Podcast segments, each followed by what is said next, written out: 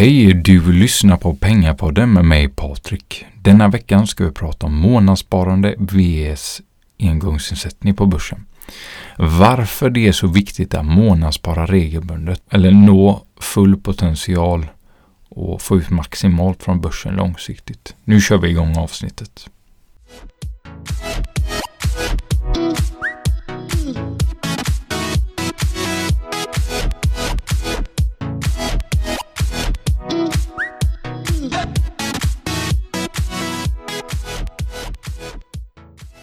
Jag brukar ofta prata om vikten att månadsspara regelbundet varje månad som en långsiktig del i ditt sparande, till exempel aktier eller fonder. Jag ska berätta varför det är så viktigt. Men först ska vi ta två exempel. Om du sparar tvåtusen kronor i månaden med åtta procent totalavkastning per år så når du hundratusen kronor efter tre år och åtta månader.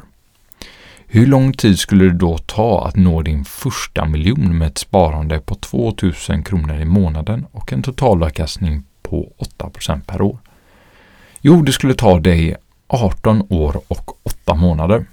Och det kan låta lång tid. Men vill du att det ska gå fortare får du antingen spara mer eller få högre avkastning per år. Tid och avkastning är avgörande på längre sikt. Du vill alltså skapa ränta på ränta effekten på dina pengar. Du vill bygga upp din alldeles egna pengamaskin som genererar mer pengar. Vi säger att du har tusen kronor investerat som ett exempel bara för att det är lätt att räkna på. Du får åtta procent avkastning på ett år så du får alltså åttio kronor i vinst. Nästa år får du kanske åtta procent avkastning igen på ett år. Fast denna gången får du en avkastning, alltså åtta procent avkastning på ettusen åttio kronor. Vilket i detta fallet skulle innebära åttiosex komma fyra kronor i vinst. Fortsätter du så här så får du hela tiden avkastning på mer pengar. Det innebär att ju mer pengar du har, ju mer pengar kan du potentiellt skapa.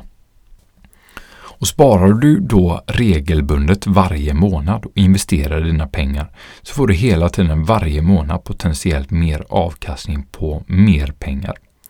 Gör du detta under en längre tid så kommer du ha möjlighet att få dina pengar att växa. Om du får utdelning så se verkligen till att försöka återinvestera den.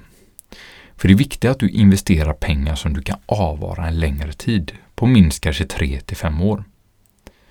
Ditt sparande är alltså en uppskjuten konsumtion. Istället för att plocka ut från portföljen i början när du kanske vill resa eller någonting.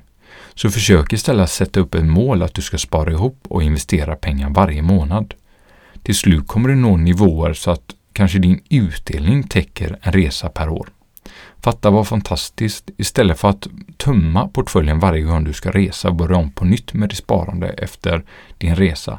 Så kan du potentiellt bygga upp en pengamaskin som långsiktigt kommer göra att potentiellt din avkastning eller utdelning gör att du får pengar som täcker en ny resa utan att behöva tömma din portfölj. Nu ska vi gå in lite mer på månadsspara vs engångsinsättning. Det är rätt uppenbart egentligen att när du månadssparar så kommer du att investera mer pengar än potentiellt en engångsinsättning på längre sikt. Men jag vill verkligen poängtera med detta att jag vill lyfta fram just detta för att eh, det här med spara regelbundet varje månad. Alltså att du månadssparar så får du potentiellt mer avkastning på mer pengar. Jag vill visa ett exempel på det här då. Jag berättade förut då att investerar du tvåtusen kronor i månaden med en totalavkastning på åtta procent per år så når du hundratusen kronor efter tre år och åtta månader. Om du istället då sätter in en engångsinsättning på tjugofyratusen kronor som motsvarar ett helt års månadssparande om du sparar tvåtusen kronor i månaden. Så i engångsinsättningen på tjugofyratusen kronor med åtta procent avkastning per år så har du sammanlagt trettiotvåtusen sexhundrafemtiotvå kronor efter fyra år. Det är alltså åttatusen sexhundrafemtiotvå kronor i vinst på dessa fyra år.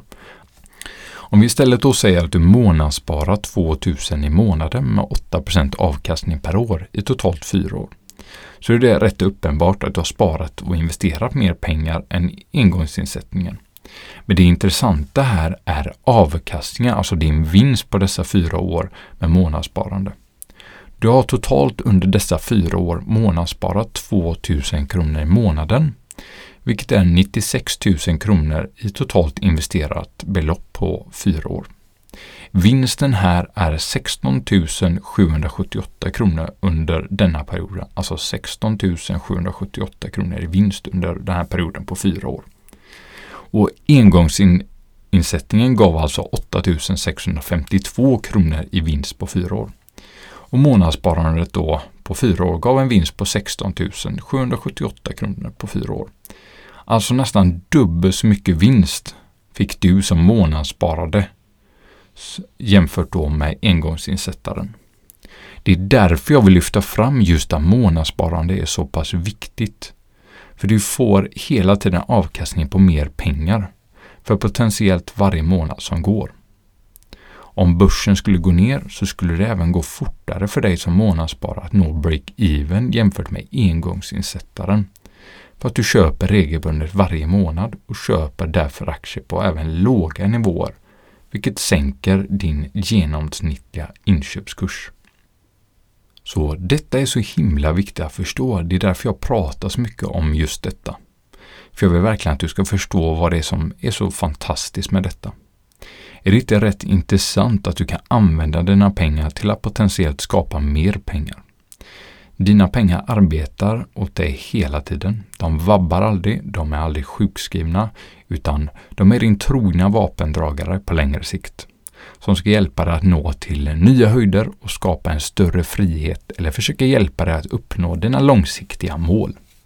Börsen har stigit cirka tio procent per år årligen. Men det sagt så betyder det inte att den historiska avkastningen är en garanti för framtiden. Jag vill även lyfta fram att det inte är så att börsen går upp tio procent varje år, utan vissa år kanske börsen bara går upp fem procent, nästa år kanske minus tio procent, året efter det kanske plus femton procent. Men i genomsnitt så har börsen avkastat tio procent per år historiskt. Och det var faktiskt allt för denna veckan. Så t- se till att börja månadsspara regelbundet varje månad och investera dina pengar. Vill du höra av dig till mig så når du mig på mejlen kontakt at pengarpodden punkt se eller pengarpodden på Instagram. Ha det så bra. Hej då!